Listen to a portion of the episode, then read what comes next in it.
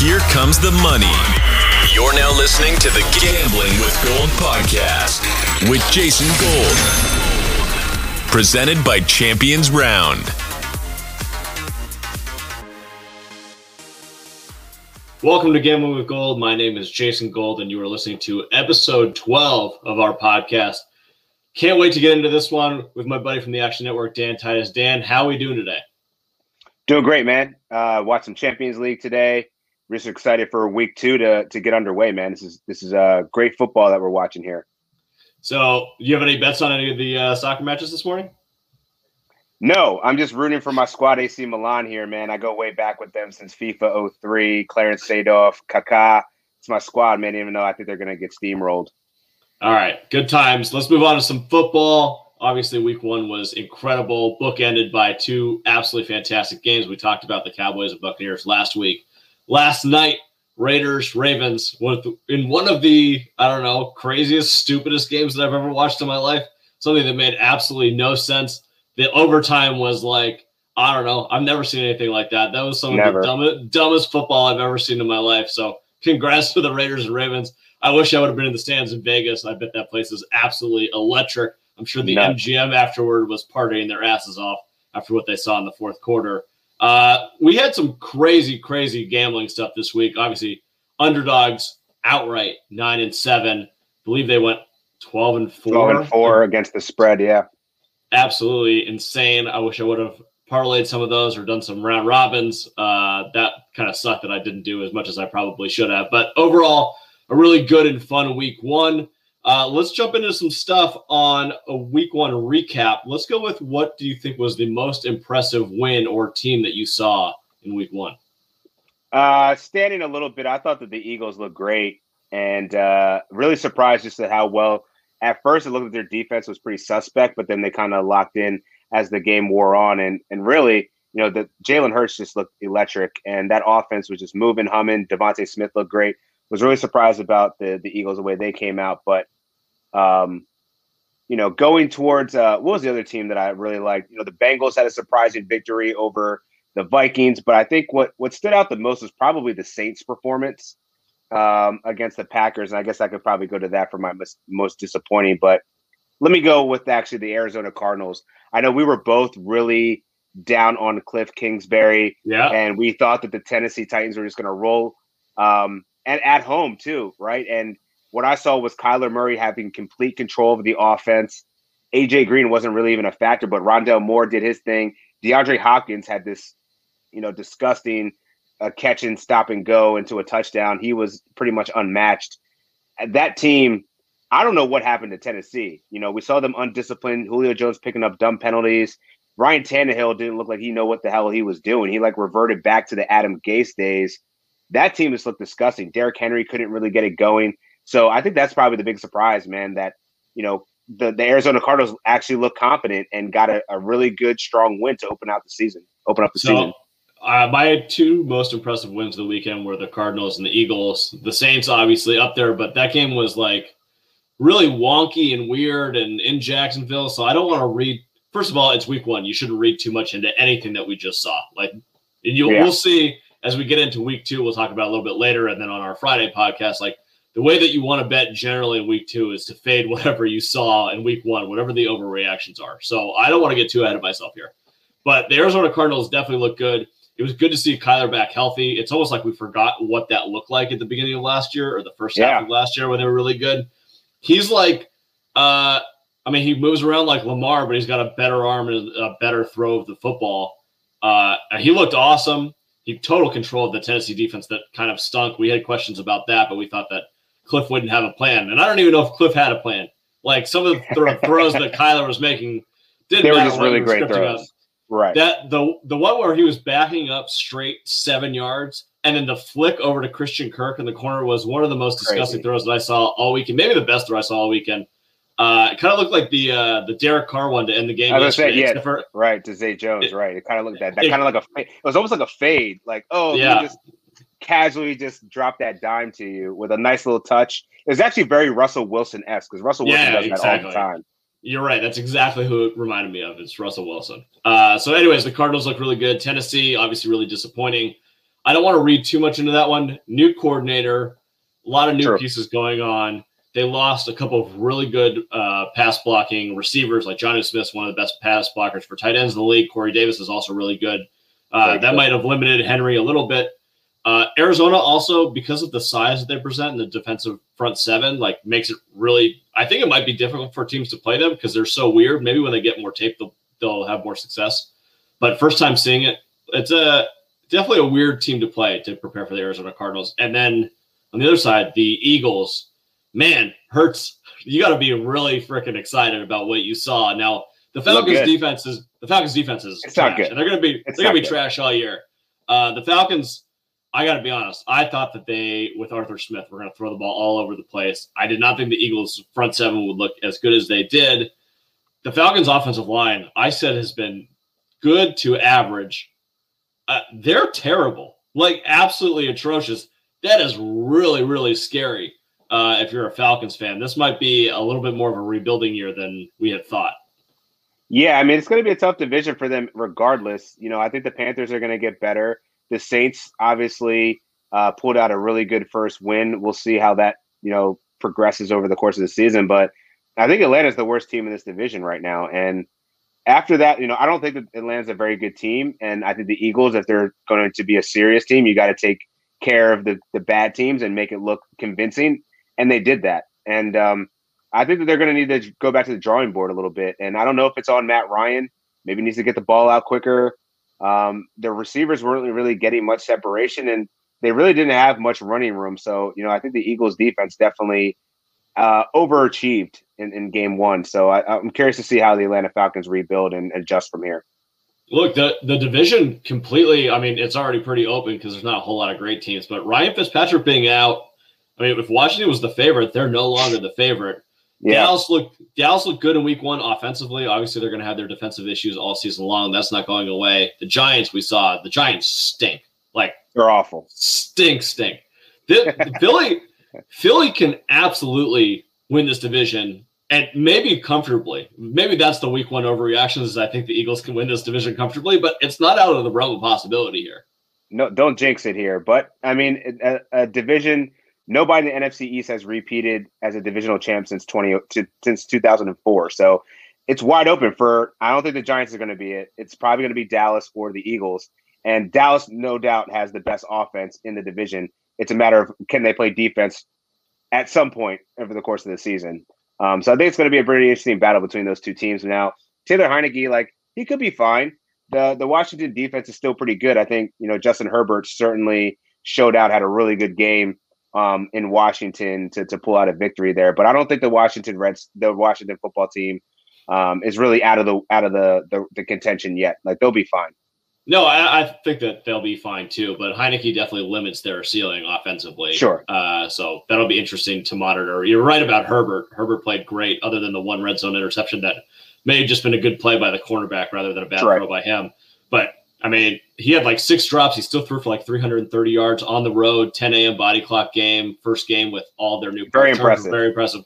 The the one point I want to bring up, circling back to the Eagles here, was I think that Sirianni. I, we were kind of questioning this earlier if he just is terrible uh, on the mic, but he actually might be a really good coach.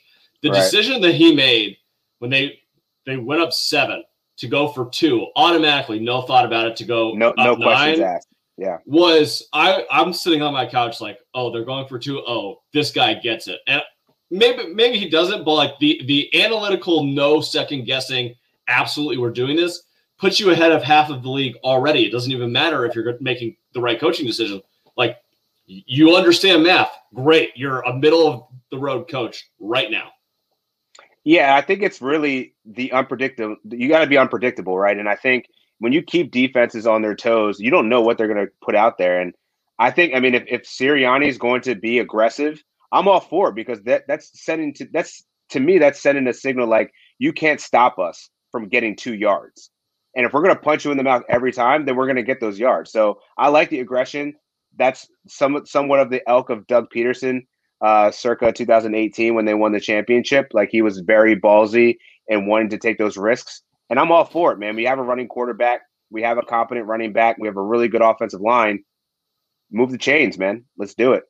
Don't settle for, with, for extra points. Especially with going for two thing, like having a running quarterback makes such a difference when you're yeah. at the two yard line because your ability to stretch it from sideline to sideline there and make Absolutely. the field bigger is so big. So good on him. Good on Hurts for being good enough to execute all that stuff, and good on Sirianni for recognizing one the mathematical edge, and two that you have the sort of players to get that done. So right. awesome all around there. Actually, this kind of brings us into buyer fade before before we get there let me talk about what we're doing Thursday. IG Live, 4:30 p.m. before the Washington football team and the Giants kick off on Thursday Night Football. We're giving away two jerseys: Saquon Barkley retro signed jersey and a Lamar Jackson jersey.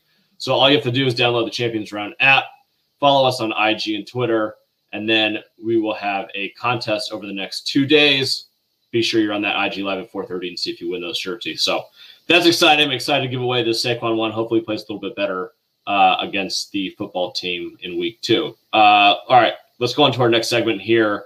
Buy or fade. We got five teams, five wins this weekend in week one. Let's talk about if we're buying them or fading them for the next couple weeks. So we already talked about the first one, Arizona. What do you think about them in the NFC West? Now, every team in the West on both sides won. They went 8 and 0. So very interesting divisions. We thought they would well, we thought the NFC West would be really good looks like they are uphill battle for Arizona, but they certainly looked impressive in week one. I'm fading them. Uh, I think it's fool's gold. Cliff started out hot. It's a really good opening win, but as we talked about, Tennessee's defense isn't good.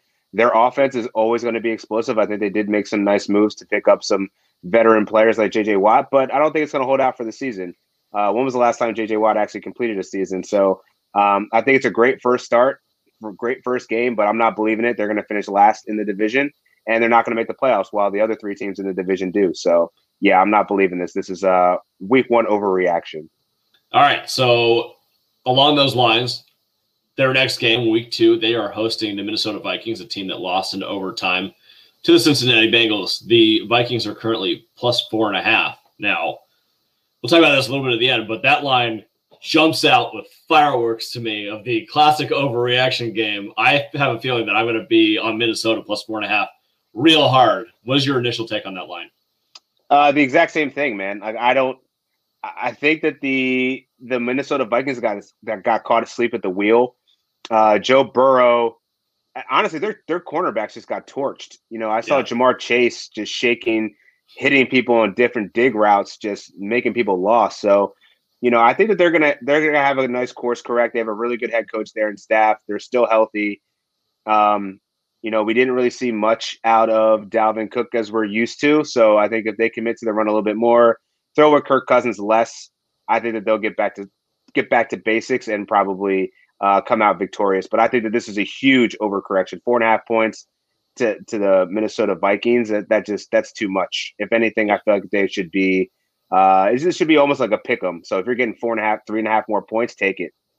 My numbers I have Arizona minus two and a half, uh, just basically home field, pick them on neutral site. So yeah. it definitely feels two points too high for me, and you're going through key numbers at three and four there. I agree with you on Minnesota. My biggest concern for them going against Kyler is, like you just said, their cornerbacks got torched versus Joe Burrow. Now it's going to happen if you have Kyler. Now I understand that their receivers outside of Hopkins are not as good as Chase and Higgins, but like Rondale and Christian Kirk can still move. So if you're getting torched by Kyler down the field, you're playing from behind. Uh, a little dicey. Also on the Vikings note, my number one prop for the season, the Thielen under touchdowns, already down the tube. It's week one, are already gone. Like where the hell is the touchdown regression, buddy? I thought you weren't supposed to get in the end zone. I thought they were supposed to be Justin Jefferson touchdowns. Uh, I'm going to lose some money there. we have plenty more to, to to get our money back on though. All right, let's move on to the second one. Your Philadelphia Eagles. Obviously, we've talked about this a little bit already, but it looks like we're both buying a little bit. Maybe not all of the hype. Maybe you're buying more than I am. Uh, but definitely think that they can uh, can win this division. They're going to be, you know, their, their season win total was what six and a half before the season. Uh, yeah, we're clearly looking at at a hard over here. I think. I'm going to pump the brakes a little bit. You know, as a as an Eagles fan, I know we sometimes get out to hot starts I want to see more against a competent team, and the Atlanta Falcons are not that. And while this is a really good, promising start to the season, uh, the defense needs to remain consistent. There were still mistakes that they need to clean up. And you know, I still want to see a little bit more um, involvement from other people besides DeVonta Smith. Um, you know, Dallas Goedert did his thing a little bit. Uh, Zach Ertz was still around, but I, I want to see a little bit more emergence. Jalen Reagor caught a touchdown in the end there, but I still want to see how this this offense can grow and the defense can sustain uh, their performance against a team like that's better, I should say, than, than Atlanta. I don't know that that's a true test to their their uh, legitimacy right now. Well, you're sure as heck going to get it in week two because you guys are hosting the San Francisco 49ers. The Niners. That's a real yeah. defense. Let, us ask the, this uh, question uh, after next week. the 49ers are currently minus three and a half on the road. I my first instinct is to go with the Eagles here, home dog, plus you're above three. Now the 49ers, look, they look great in the first half against the Lions on the road. Mostert's out. I'm not sure that that matters for Shanahan off. They'll just plug in Elijah Mitchell and Sermon yeah. and who plug and chug. Hasty and whoever Wayne Gallman somewhere down the roster. Like doesn't matter. All those guys are going to roll. Uh, the Aiyuk thing was really weird. I I do not know where that stands. Uh, Sherfield and obviously Samuel had an excellent game, and Kittle's still there, so their offense should probably be okay. But I, I actually like the Eagles in this situation. And look, San Francisco, you can see in the second half there. One, Detroit did exactly what I th- think they're going to do all year, which is just absolutely much garbage time fantasy points in the fourth quarter. Like Hockenson and Swift what put up like a 40 burger in the fourth quarter. That's going to happen it. all season long. Um, but you get San Francisco, who Jason Verrett tours uh, ACL, I believe, or he's out for the year. Their right. their secondary is very very suspect. I think it might be another big week for Hurts. Like he might not be able to run as much, but I think he's going to throw it all over the place. Uh, I, I kind of like the Eagles here. Yeah, I'm going to still wait and see here. I, I kind of want to I got to see how the practice kind of unfolds because I feel like this is a prime regression uh, opportunity right here where they're riding high after a good road win, come back home, and then they just lay a fucking egg. Um, I've seen it one too many times. So hopefully, I don't know. We'll see. But um, I think it's going to be a competitive game. San Francisco situation, they're running back by committee. I don't I don't care who's in the back. Like somehow, some way, somebody's going to go off. Uh, probably JJ um, JaMycal Hasty this time. But um, Wayne Gallman's actually on the on the Falcons now. But so later on, Je- Jeff Wilson will probably Jeff Wilson will come in. Yeah, he'll Jeff Wilson, the, the, week thirteen through sixteen star every year. He'll come out of nowhere. So, not but you're right. There. The uh, real, real quick, the Aiyuk thing though. Apparently, his he wasn't ready in training camp. I read a beat reporter today that said uh, he's trying to learn how to be a pro. I don't know what that means, but yeah, that was a very odd very odd thing to happen so close to the game without any kind of context beforehand, thinking that you know he's going to play. But shout out to Deebo Samuel, man. That's the Deebo that we always wanted to see, man. He went off. But yeah, I think that there are some vulnerabilities certainly in San Francisco's defense. But I also think that they kind of were just like Detroit sucks, and yeah. we're just going to kind of like chill and we got this win, even though it was close. But I don't think that they're going to take that layoff when they play the Eagles. I mean, they were up like 38 13. It wasn't. It wasn't, close. wasn't close. Yeah. Yeah. All right. Uh, Houston, who was my best bet last week. Not surprised that they took out a rookie quarterback and a rookie head coach at home. Tyrod Taylor still a competent quarterback, and they actually have some weapons. Like they, all of their running backs are kind of old or cast offs or whatever, but they can still play a little bit. The offensive line still has Laremy Tunsil. Like they, they have good. Brandin Cooks is still Brandin Cooks when he's healthy and not concussed. So they, uh, they have some guys, and the defense performed okay. I mean, they still gave up 300 yards and three touchdowns to a rookie quarterback, but whatever, they were up a ton. So, uh, what do you think about Houston going forward? I assume that you still think that they're still the team that we thought they were going to be, and they just caught a good one in week one, or what are your thoughts on this? They're a little confusing for me because, like, Jacksonville's no good. We know this. And, but I'm, I am kind of actually impressed. Like, I'm wondering if Tyrod Taylor or some of the other vets around the locker room are like, yo, we're pretty much a, a compilation of like all the old vets that nobody wanted, and somehow it works, right? Like they're all the running backs and everybody in the running back room is not a workhorse back, but if you give them all a fair shake or some kind of volume, they'll be effective. It's just a matter when you give them too much, that's when they start, you know, coming up limp and hurt. So even Brandin Cooks, you know, you, you said it right. Either he's concussed or he's getting work. So this team actually could be okay. I just don't know. They're still going to probably they're still going to be worse in their division. I just wouldn't be surprised if maybe they exceed expectations. They end up third in the division, not fourth, like I predicted in the beginning of the season. Because Jacksonville, I don't know. I think Jacksonville still has way more talent. It just needs to come together. To me, that's more of a head coaching thing versus a player thing. And I don't. I think the locker room is better in Houston right now. But I wouldn't be surprised if Jacksonville kind of caught up in the midst of the season. You know, all they have to do is win the next game against Houston, and then they're back in a battle for the who who doesn't want to be last in the division. So yeah, I'm I'm not buying Houston yet, but I was impressed by how well they looked as a team. I mean, they put points on the board. It wasn't like a sloppy win here. Yeah. They they did it pretty handedly. So the thing about Houston for me is like the bottom third of their roster is really talented. Like they might have the best bottom third of the roster in the entire NFL. Like Car- yeah. Caserio clearly wants to build from the bottom up and then get the superstars later. Jacksonville's right. almost the exact opposite, where they have like this top end talent or supposed to top end talent eventually, but they're pretty thin right now. So it doesn't surprise yeah. me in week one that the the depth and overall experience of Houston won out. Now they have to travel to Cleveland to play an angry Browns team who lost a surefire win in Kansas City for the second time in a year. Uh, they're Cleveland somewhere is vacillating between 11 and a half and 13 and a half, depending on which books you like. Uh, I think Cleveland's going to come out and absolutely steamroll. Like this is a game where they just rush for 300 yards on Houston and they can't get it back. So it's a big number, but I'm tempted to lay the uh, wood on uh, Cleveland in this one. Yeah, I, I I fired them up on my defense and fantasy. I think that they're going to have a field day. They just got Mahomes yet again, and I think that yeah. they're going to be very pissed and take it all out um, on them. So yeah, I, I ride with you there. I'm definitely going to tail that. I think that Cleveland's going to show out, play very well on both sides of the ball. It's going to get ugly. All right, two ones quickly. Pittsburgh, who won at Buffalo, something that we had. We had Pittsburgh plus six and a half here. Yeah. Uh, but Buffalo looked, I mean, kind of all over the place. Josh Allen looked like more like 2019 to 2020. Josh Allen overthrowing some surefire touchdowns. But that Pittsburgh defense can keep you in any game, regardless of how the offense is rolling. And the offensive line did not look that good. Najee couldn't get any room. The wide receivers really didn't get that much work. Diontae had a great touchdown, but otherwise, I mean, good luck getting p- past the uh, Pittsburgh defense. They're absolutely elite. Yeah, I was actually more concerned about Ben Roethlisberger. He looked very regular in the in the first half, and then he kind of kind of picked up the pace in the late in the game as he usually does. Um, Diontae Johnson's hands are still suspect. He should have caught the first ball. He didn't have to bobble it, but he he, he maintained control and, and actually came down with the catch. But yeah, I, I think Josh Allen to me just looked like he was just uncomfortable. And I think that's a testament to the Steelers defense. He was missing throws. Um, his touch was off. You know, it was giving me vibes of like really early on where he just had so much zip on the ball, had no idea how to control it. And he kind of lost his, his momentum there. Um, they didn't really establish the run very well. Singletary had a couple nice runs late in the game, but I thought that by that time it was too late. Um, and yeah, your our boy Gabe Davis got his tutty, so love love to see him shining.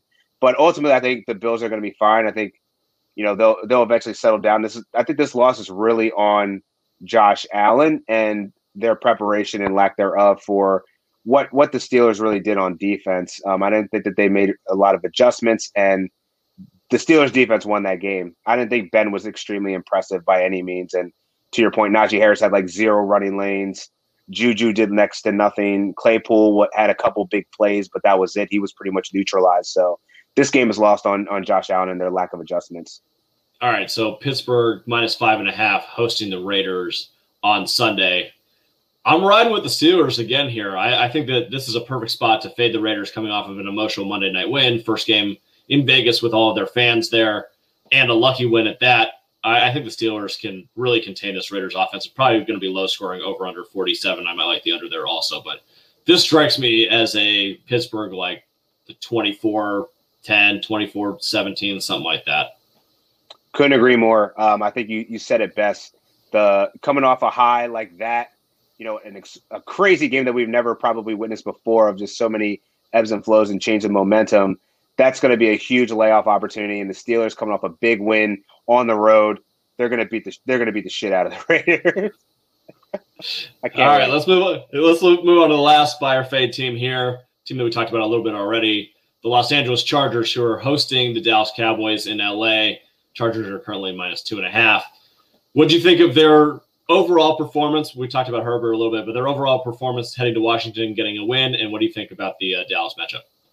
Their defense looks legit, and I think that that was one of the things that we are looking to see improvement upon uh, this offseason. And also their offensive line. They they stood up. They they made the right investments.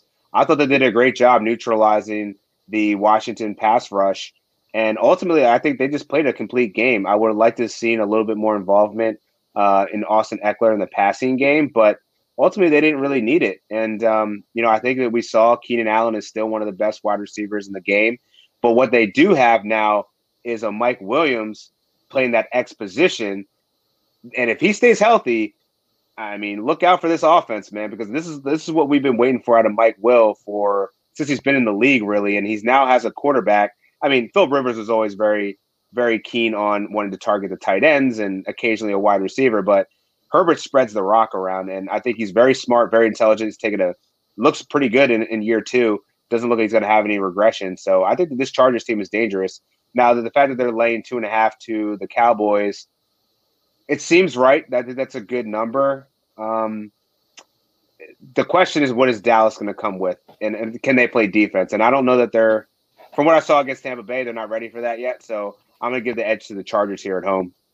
Yeah, I think that the Chargers will get it done. I do not want to bet that number though. It just seems like this is going to be a absolute shootout. You're right about the Chargers defense. They look really good. This is what Brandon Staley does. I'm sure that he'll have yeah. a great plan for the Cowboys, but there's only so many things that you can do against the Cowboys if they're healthy, and it looks like they'll have Zack Martin back. So uh, it's going to be a tough matchup. But I also expect Herbert and Keenan Allen and Mike Will and Ekeler to have giant games against Dallas.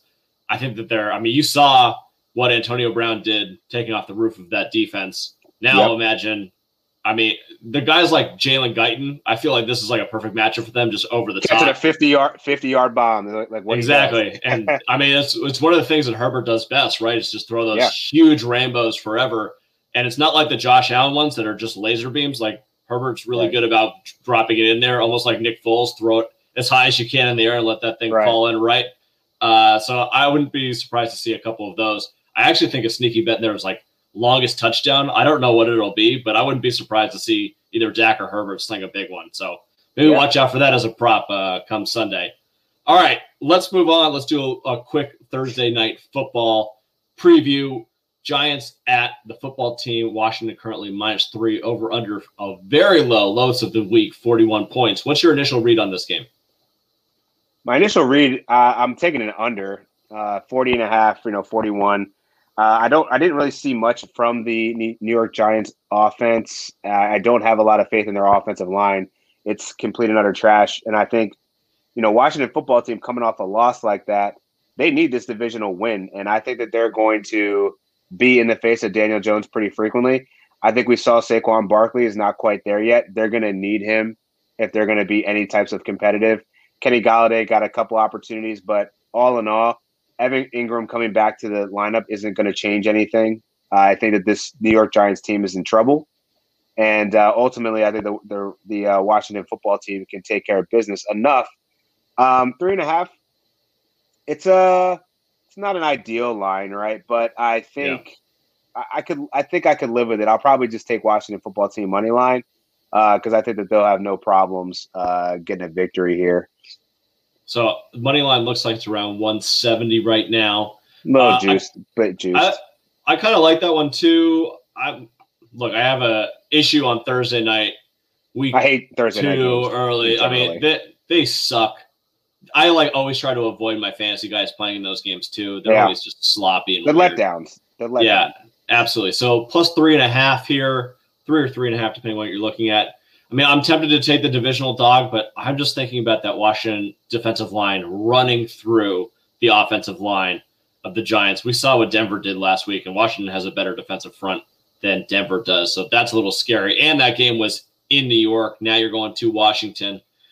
Seems a little dicey to me. Also, I think that maybe Washington's going to have a little extra juice on the defensive side. Now that Heinicke's in, they have to play it a little bit tighter to the vest. There's not as much room for error. Uh, I think this is a game that they probably get right on the defensive side. Not that they weren't good last week, but like really good against a, a bad Giants team. I, look, as low as that 41 is, and the over is probably smart just because like right. turnovers and bad defense or whatever. Like if you told me that this game's going to end 17-3 Washington, I'd be like, "Yep, that sounds good." Like so, my my hunch is that I'm probably staying away from all four sides here, just because it's so gross in Thursday night football. But for right. the sake of doing a podcast and being entertaining, screw it. Washington money line and under 41. Those are the locks of the week. I was thinking Those this was going 21 17. Yeah, absolutely not locked, people. Like, please don't bet this. We'll, we'll, we'll have better bets on Friday, I promise. But if you're really a degenerate gambler, which I know that many of you are, we might be too. Uh, you know, we all need the action. Go, go, go ahead and bet Washington money line. I think that's a probably safe bet. Uh, all right, last point here, and then we'll head out. Is there any one specific bet or line that you're looking at week two that's already popping up where you're like, I absolutely have to bet that? Something that we maybe haven't talked about yet. Uh, that's an interesting one. I, so I kind of like the Rams um, minus three and a half going to Indianapolis. I didn't like what I saw from Indianapolis at all. Carson Wentz looks, he just looks awful. Um, he, his play action fakes aren't convincing you know, I don't know that they're going to be able to establish the run as well. You know, Jonathan Taylor still found some kind of wiggle room, but I think he's going to probably be more active in the pass game. That's not Carson Wentz's strong suit. He has no touch thrown into the flats or dump offs. Um, and they're also missing, you know, if Xavier Rhodes is going to be out again, that's going to be big for them. So, um, yeah, I'm going to take the Rams because I think what we saw from the Rams, they're a serious, they're going to be a serious team. Now that oh, Matt yeah. Stafford's actually their quarterback, this is a game changer. Um, Darrell Henderson looked good in his first start. Um, they even mixed in. Uh, I think they'll probably mix in Sony Michel a little bit more as the season wears on. But I think that the rapport is there. Van Jefferson going off, catching a bomb, 72 yards. That's what McVay's been dreaming of. And I think Indianapolis is going to have a lot of. They're going to have a lot of trouble just dealing with Aaron Donald and then having to turn on the other side of the ball and have to look at Matt Stafford, Cooper Kupp, and Robert Woods. Good luck. Yeah, boy, the Rams really look good, and Stafford slinging it out there. I mean, slinging. You're right. You're right. That's absolutely McVay's dream, and they they definitely look like they're uh, they're going to be a real Super Bowl contender here. Uh, mine. Look, last week my number one pick was Houston plus three and a half, basically the ugliest game on the board. Uh, I, am staring. I'm staring down the ugliest game on the board right now, which is Jacksonville plus seven at home against Denver. Uh, I, I don't know how to get much uglier than this, but seven points at home in your home opener. I, against a Denver team that look, they look good, but they lost Jerry Jeudy. They're not going to score a ton of points this season. It's very low margins here. All you're asking for Jacksonville is to score maybe 17 points in this game. 2017. Let's let's come out of here with a loss and a cover.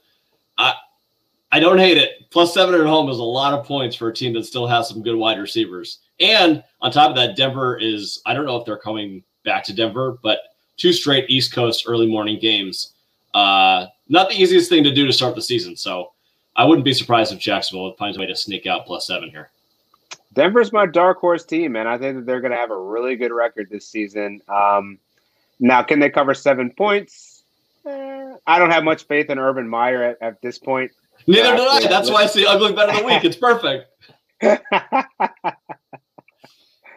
yeah, but I, I mean, I like the play. Like, I, I think Denver's going to definitely win outright. But uh, you know, with Jerry Jeudy, that's a huge loss, man. You're going to have KJ Stonehands Hamler catching the ball from Teddy Two Gloves, and you know, maybe you see the resurgence of Tim Patrick again. But you know, Melvin Gordon kind of got rolling towards the end of the game, but him and Javonte are still splitting. The offense isn't that explosive, so I could see this being tighter than people expect. So um, I think I might tail that one as well. All right that does it for our Tuesday podcast, episode 12. We will be back on Friday with our five best bets of the week. Look for that. That'll be episode 13, dropping Friday on Spotify. So until then, thank you for joining us. And remember, IG Live 4:30 on Thursday. We'll be giving away Saquon jersey and a Lamar Jackson jersey. Stay tuned to our Instagram for more information on that. Dan, until next time, until Friday, talk to you soon. Peace. You know, man. You know, man. You know, man.